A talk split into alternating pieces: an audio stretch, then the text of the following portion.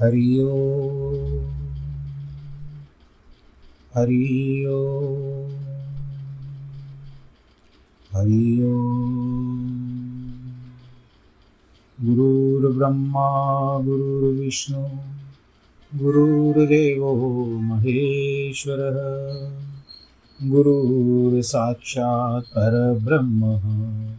तस्मै श्रीगुरवे नमः विघ्नेश्वराय वरदाय सुरप्रियाय, सकलाय जगद्दिताय, नागाननाय श्रुतियज्ञविभूषिताय, गौरीसुताय गणनाथ नमो नमस्ते। नाहं वसामि वैकुण्ठे, योगिनां हृदयेन च, मद्भक्तां यत्र गायन्ति। तत्र तिष्ठामि नारद।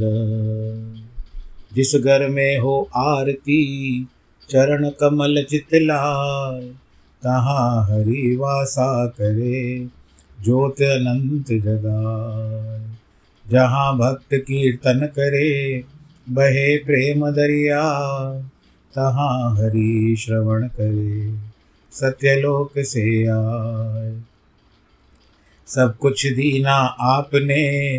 भेंट करूँ क्या नाथ? नमस्कार की भेंट लो। जोड़ू मैं दोनों हाथ। जोड़ू मैं दोनों हाथ। जोड़ू मैं दोनों हाथ। शान्ताकारं भुजगशयनं। पद्मनाभं सुरेशं। विश्वाधारं गगनसदृशं। मेघवर्णं शुभाङ्गं लक्ष्मीकान्तं कमलनयनं, योगिविरधानगम्यं, वंदे विष्णुं भवभयहरं, सर्वलोकैकनाथं। मङ्गलं भगवान् विष्णु, मङ्गलं गरुडध्वज, मङ्गलं पुण्डरीकाक्ष, मङ्गलाय तनोहरि। सर्वमङ्गलमाङ्गल्ये शिवे सर्वार्थसाधिके, शरण्ये त्र्यम्बके गौरी। नारायणी नमोऽस्तु नारायणी नमोऽस्तु नारायणी नमोऽस्तु ते। श्रीमन्नारायण नारायण नारायण। श्रीमन्नारायण नारायण नारायण। श्रीमन्नारायण नारायण नारायण। श्रीमन्नारायण नारायण नारायण। भजमन्नारायण नारायण नारायण, श्रीमन्नारायण, नारायण नारायण। नारायण भगवान की जय, भक्त नारद जी की जय। भक्तजनों, आज हमको ये सब जो पुराण शास्त्र इत्यादि मिल रहे हैं, ये जो कथाएँ हमको मिल रही हैं विचार करिए कि कभी न कभी ये वर्तमान में रहे। और अगर इसको और गहराई से देखो तो कभी कभी कुछ लगती है कि ये बातें जो हैं, ये हमारे जीवन के साथ बहुत जुड़ी हुई है, कथाओं वार्ताओं में। कभी कभी कोई ऐसी घटना आपके समक्ष आ जाती है। कभी कभी आप कभी एक कुछ स्वप्न भी देखते हो। तो स्वप्न में आपको कुछ ऐसे हकीकत लगती है और स्वप्न से आप घबरा करके उठते हो। तत्पश्चात फिर कभी कभी जीवन में वैसी ही बातें जो आपने स्वप्न में देखी थी, वो कभी कभी आपके सामने वैसे की वैसे ही दर्शित होती है, यानी देख, दिखाई जाती है, दिखती है। उस समय आपको ऐसा भास होता है कि हमने इस दृश्य को पहले कहीं देखा हुआ है चलिए, वो एक प्रकार का विज्ञान है, उस पर विचार कर, अलग बात हो जाती है। तो ये सब बातें जो होती है ना कथा वार्ता सुनने का, इसका औचित्य क्या है कि पूर्व जन्म में आप इनसे बहुत जुड़े हुए रहे।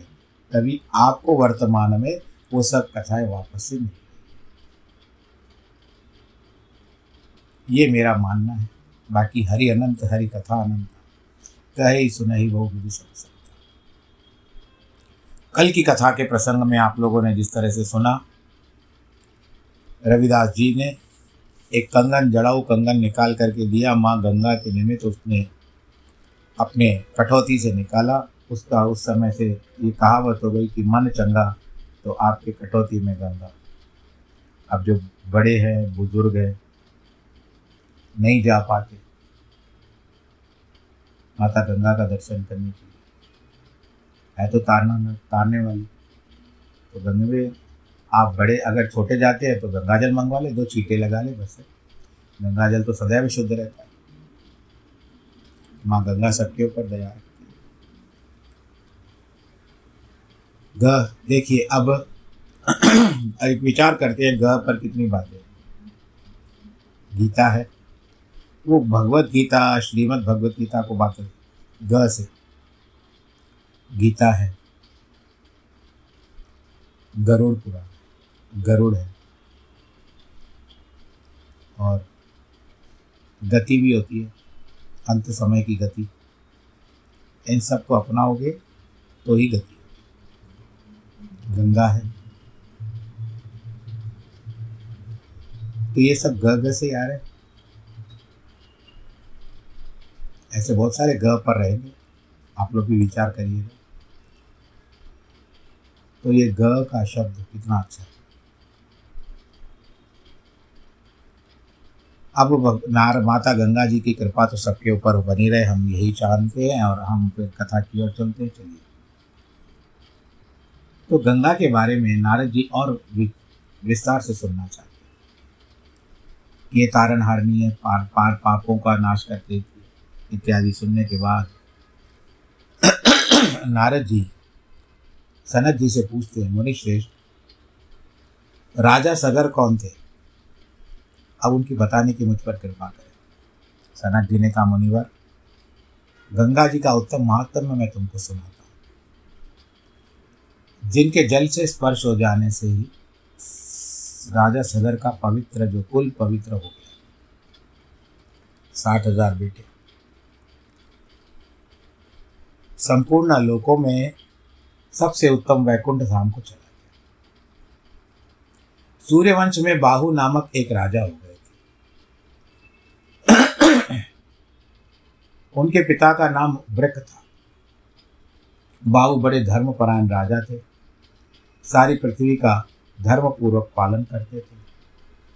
उन्होंने ब्राह्मण, क्षत्रिय, वैश्य, शूद्र तथा अन्य जीवों को अपने अपने धर्म की मर्यादा में स्थापित किया। था महाराज बाहु ने सातों द्वीपों में सात अश्वमेध यज्ञ किया और ब्राह्मणों को गाय, भूमि, स्वर्ण तथा वस्त्र आदि देकर बलि बांति तृप्त किया था। नीति शास्त्र के अनुसार उन्होंने चोर डाकुओं को यथेष्ट दंड दे करके शासन को अपने काबू में रखा था और दूसरों का संताप दूर करने, करके अपने को कृतार्थ माना कि किसी का काम हो जाए। जिस तरह से इस समय गुजरात में जो चल रहा है, अरब सागर का तूफ़ान चल रहा है, भगवान जी से यही प्रार्थना है कि ऐसे तूफ़ान को आप शांति से, शांतिपूर्वक गुजर जाने दें भगवान जी। और वहाँ भी जो भी दुखी है, तूफ़ान के कारण अपने अपने घर छोड़ करके चले गए भगवान जी। उनका कष्ट बहुत थोड़े ही में निकल जाए। अभी तो ये सारी तूफ़ान की बातें कल आपने सुनी होगी, तूफ़ान किस तरह से आया। अब धीरे धीरे करके लोग अपने अपने घर को जाएँ। तूफ़ान शांत हो, उसकी गति शांत हो, समुद्र का वेग भी थोड़ा सा कम हो जाए। आप सब भी भगवान जी से अवश्य प्रार्थना करें। गया, हो गया हो गया। क्षति जो हुई, उसको हम संभाल नहीं सकते, लेकिन फिर भी सरकार ने जो व्यवस्था की है उसके लिए। वो क्या कहते हैं कि प्रशंसा की पात्र है। तो इस तरह से देखिए, दूसरों का संताप को दूर करने से ही अपने को कृतार्थ मानना चाहिए। किसी का दुख दूर हो जाए, हमारी यही कामना है ना, भगवान जी की प्रार्थना कर पृथ्वी पर बिना जोते बोए अन्न पैदा होता है और फल, फूल भारी भरी रहती थी, बिना जोते। यानी जोतना होता है ना, खेती बाड़ी करते हैं तो। हे मुनीश्वर, देवराज इंद्र उनके राज्य की भूमि पर समय के अनुसार वर्षा भी करते थे। और पापाचारियों का अंत हो जाने के कारण वहाँ की प्रजा धर्म से सुरक्षित रहती थी। एक समय राजा बाहू के मन में असूया, गुण दोष दृष्टि के साथ बड़ा भारी अहंकार भी उत्पन्न हो गया। जो सब संपत्तियों का नाश करने वाला तथा अपने विनाश का भी हेतु है। वे सोचने लगे, मैं समस्त लोगों का पालन करने वाला बलवान राजा हूँ। मैंने बड़े बड़े यज्ञों का अनुष्ठान किया है। मुझसे पूजनीय दूसरा कौन है? मैं विद्वान हूँ, श्रीमान हूँ। मैंने सभी शत्रुओं को जीत लिया है। मुझे वेद और वेदोंगों का तत्व का ज्ञान है। नीति शास्त्र में तो मैं बड़ा पंडित हूँ और निपुण हूँ। मुझे कोई नहीं जीत सकता। मेरे ऐश्वर्य हानि, ऐश्वर्य को कोई हानि नहीं पहुँचा सकता। इस पृथ्वी पर मुझसे बढ़कर दूसरा कौन है? इस प्रकार अहंकार के वशीभूत होकर के अपने, उनके मन में दूसरों के प्रति दो दोष दृष्टि आरंभ हो गई। और मुनीश्वर दोष दृष्टि होने से उस राजा के हृदय में काम प्रबल हो उठा इन सब दोषों के स्थित होने पर मनुष्य का विनाश होना निश्चित है। ये आप रावण में भी जानते हो। यही सब बातें रावण में भी थी। यौवन, धन संपत्ति, प्रभुता और अविवेक। इनमें से एक भी अनर्थ का कारण हो सकता है। फिर जहाँ से चारों ओर मौजूद हो, वहाँ के क्या कहना? हे विप्रवर, उनके भीतर बड़ी भारी असूया असूया पैदा हो गई, यानी एक माया ने घेरा डाल दिया, अहंकार का घेरा डाल दिया। जो लोग का विरोध अपने देह का नाश तथा सब संपत्तियों का अंत करने वाली होती है, असूया से भरे हुए, चित्त वाले पुरुष के पास यदि धन संपत्ति मौजूद हो तो उसे भूसे के आग में वायु के संयोग के समान समझो। जिन जिसका चित्त दूसरों के दोष देखने में लगा होता है, जो पाखंड पूर्ण आचार का पालन करते हैं, वह सदा कटु वचन बोला करते हैं, उन्हें इस लोक और परलोक में भी सुख नहीं मिलता। जिनका मन असूया दोष से दूषित है तथा जो सदा निष्ठुर भाषण किया करते हैं, उनके प्रियजन, पुत्र तथा भाई बंधु भी शत्रु बन जाते हैं। जो पराई स्त्री को देखकर मन ही मन उसके प्राप्त करने की अभिलाषा करता है वह अपनी संपत्ति का नाश करने के लिए स्वयं कुठार बन जाता है। इससे इसमें कोई संशय नहीं है मुने, जो मनुष्य अपने कल्याण का नाश करने के लिए प्रयत्न करता है, वही दूसरों का कल्याण देखकर अपनी कुत्सित बुद्धि के कारण उनसे द्वेष करने लगता है। ये तो आप लोगों ने भी देखा होगा संसार है ना?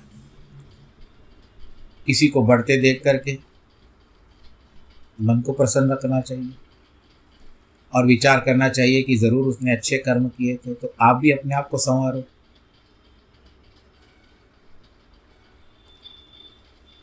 अच्छी तरह से साज सज्जा में रखो। परंतु किसी से द्वेष करके और जो आजकल चल रहा है कि आप किसी को मेरी ओर से कोई इशारा नहीं है, पर कर्ज लेकर भी अपने ठाट बाट के साथ रहते क्योंकि उनको सोसाइटी में अपने आप को दिखाना है कि हम किसी से कम नहीं हैं।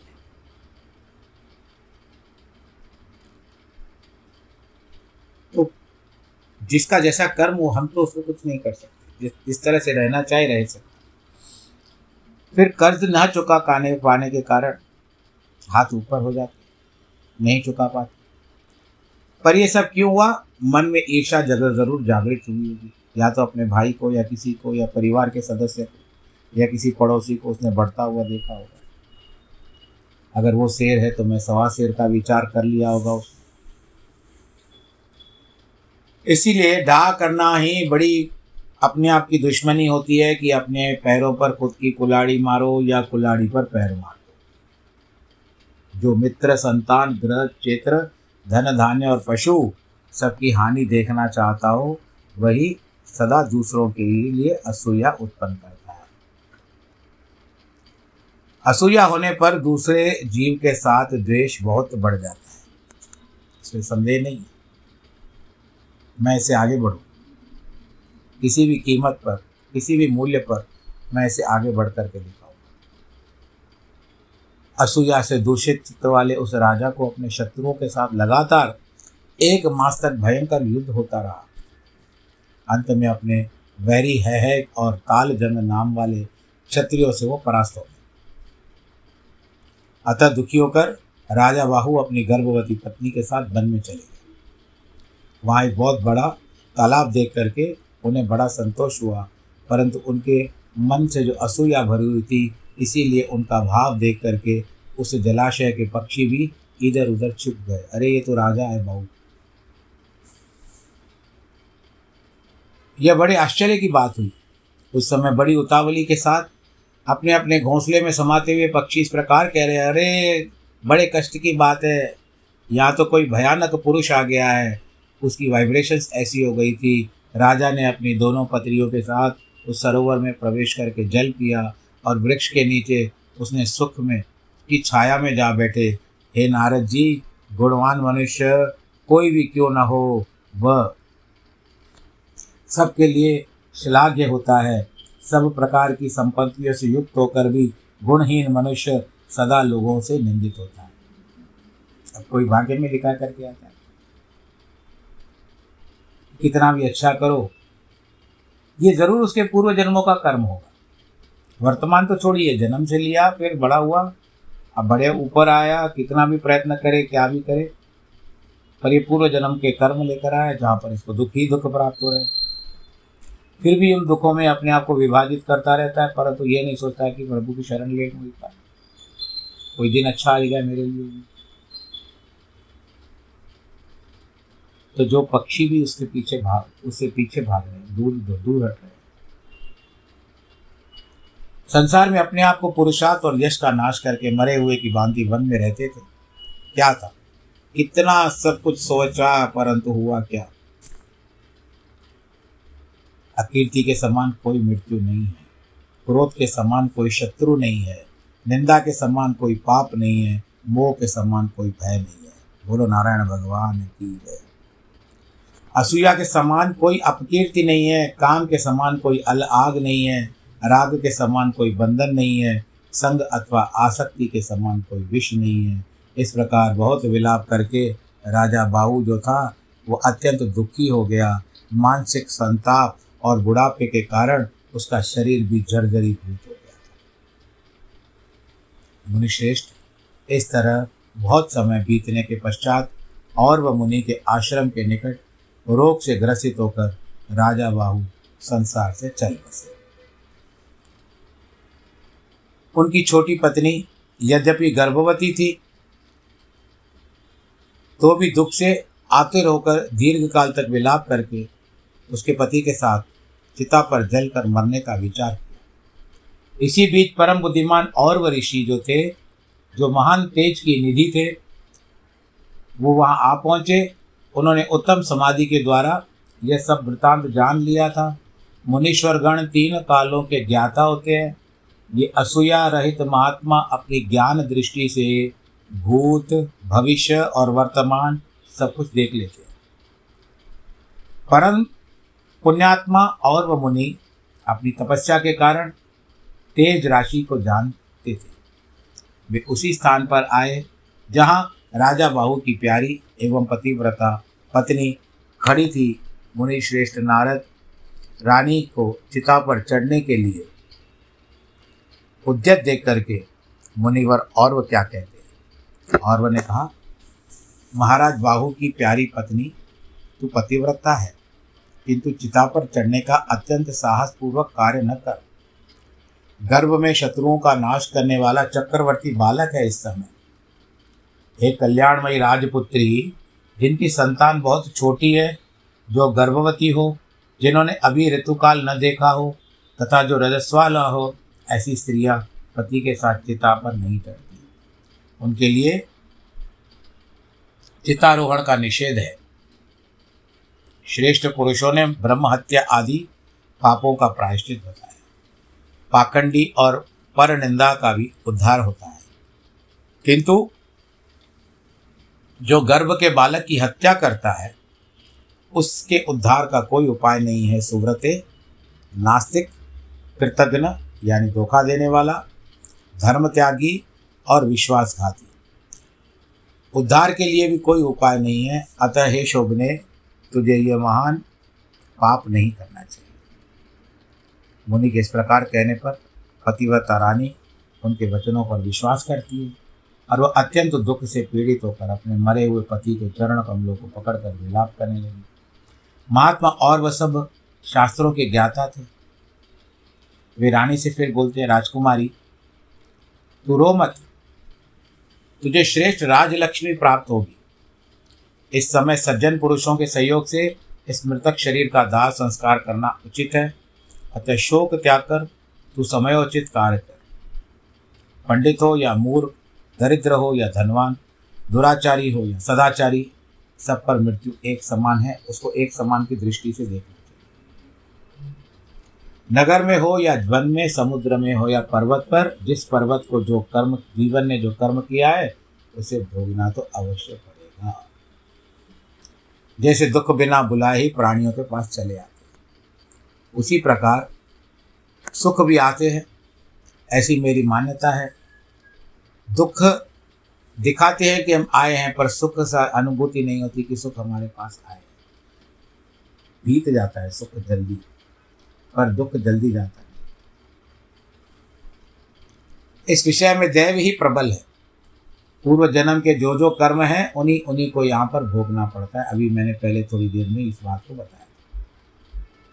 जीव गर्भ में हो या बाल्यावस्था में, जवानी में हो या बुढ़ापे में, उन्हें मृत्यु के अधीन अवश्य होना पड़ता है। कभी कभी तो आप देखो कि बालक का गर्भ में गर्भ में मृत्यु हो जाती है।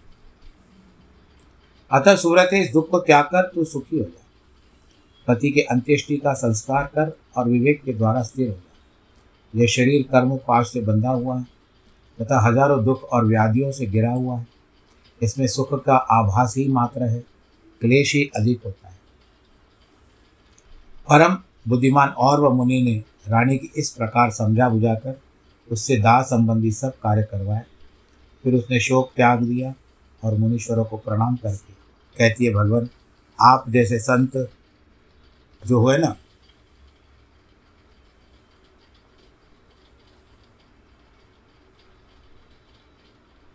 दूसरों की भलाई की ही अभिशा, अभिलाषा रखते हैं। इसमें कोई आश्चर्य की बात नहीं। पृथ्वी पर जितने भी वृक्ष हैं, वे अपने उपभोग के लिए नहीं फलते उनका फल दूसरों के लिए एक भजन की जो पंक्ति है, उसमें ऐसा बताया जाता है कि नदियाँ न पिए कभी अपना जल, वृक्ष न खाए कभी अपने नदी क्या आप स्वयं का पानी पीती है? अपना जल पीती है, नहीं पीती है। वृक्ष, फल स्वयं रखता है, नहीं रखता उसका पोषण ही केवल जल है। वायु और जल। इसी से पेड़ जीता है और जीना चाहिए। एक वन था, वहाँ पर बहुत विशाल वन था, वन। एक गाड़ी आती है उस वन में, जिसमें कुलाड़ी के जो टुकड़े होते हैं ना, जो पहले जो लकड़ी में लगती है, वो कुलाड़ी वो केवल कुलाड़ी और लोह लोह लोह वाली कुलाड़ी पड़ी हुई थी। तो बहुत सारी कुल्हाड़ियाँ गाड़ी में आ रही थी भर भर के आई थी। तो पेड़ जो थे उनको देख करके रोने लगे। कि हो सकता है कि अब हमारे जीवन का अंत हो। किसकी बारी आएगी? हमको पता नहीं है, पर हम कटने वाले हैं। क्योंकि यहाँ पर एक नहीं, दो नहीं, बहुत सारी कुल्हाड़ियाँ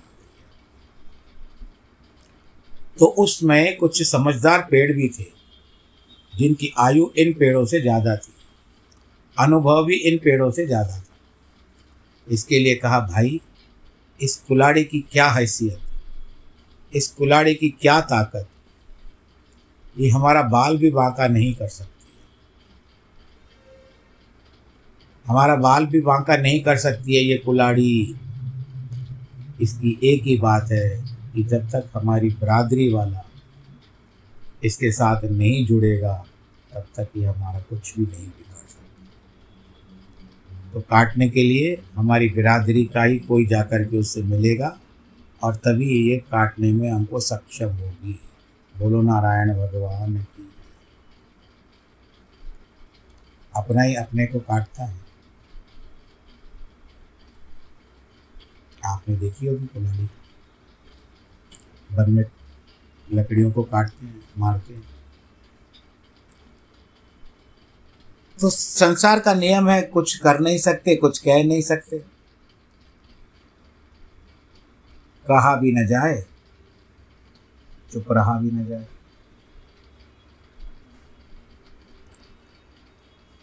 इसी कारण क्या कहते हैं कि सदैव दूसरों की प्रसन्नता में आप प्रसन्न हो। आप जाते हैं ना, कोई समारोह होता है, विवाह समारोह होता है तो वहाँ पर उनकी प्रसन्नता में आप प्रसन्न होकर के जाते हो। और बड़ी भेड़ से आप जो भी लेके जाते हो, उनको सौंपते हो। मान सम्मान होता है आप आपने भी सामने वाले को मान सम्मान दे दिया। उसने को भी अच्छा लगा कि आप आए। तो आपने भी उस, उसको वो भी प्रसन्न हुआ और आप भी प्रसन्न हुए। फिर पर फ़ोन, फ़ोन पर कल बातचीत हो जाती है या मिलते हैं। भाई, आपका बहुत बहुत धन्यवाद, आप आए हमारे समारोह में। आप सम्मिलित हुए, मुझे बड़ी प्रसन्नता हुई। मैंने तो विचार भी नहीं किया था कि आप आओगे, ऐसे कई बार होता है। तो यही संसार की नीति है। दूसरों के सुख में हमको भी सुखी रहना चाहिए। इसी कारण नर रूपधारी जगदीश्वर नारायण हैं। भगवान सदैव दूसरों की प्रसन्नता में प्रसन्न रहते हैं। संत पुरुष दूसरों का दुख दूर करने के लिए शास्त्र सुनते हैं और अवसर आने पर सबका दुख दूर करने के लिए शास्त्रों के वचन करते हैं। जैसे आयुर्वेद है। आयुर्वेद में शोधन किया जाता है। जड़ी बूटियों को खोजा जाता है। तीन बातें होती है। ध्यान रखा जाता है, मैंने सुना है। वात, कफ और पित्त। इन तीनों के ऊपर ही शोधन होता है दवाइयाँ उसी के अनुरूप बनती हैं। और वो असरकारक भी होती है, जड़ से मिटा देती है रोग। तो ये सब आयुर्वेदाचार्य करते हैं। जहाँ संत रहते हैं, वहाँ दुख नहीं सताता, क्योंकि जहाँ सूर्य है, वहाँ अंधकार कैसे रह सकता इस प्रकार रानी के ने इस तालाब के किनारे मुनि की बताई हुई विधि के अनुसार अपने पति की, अन्य परलौकिक क्रियाएँ संपन्न की। वहाँ और वह मुनि के स्थित होने से राजा बाहु तेज से प्रकाशित हुए, होते हुए चिता से निकले और श्रेष्ठ विमान पर बैठकर मुनीश्वर और को प्रणाम करके परम धाम को चले गए। ये रानी ने प्रत्यक्ष अपनी आँखों से देखा।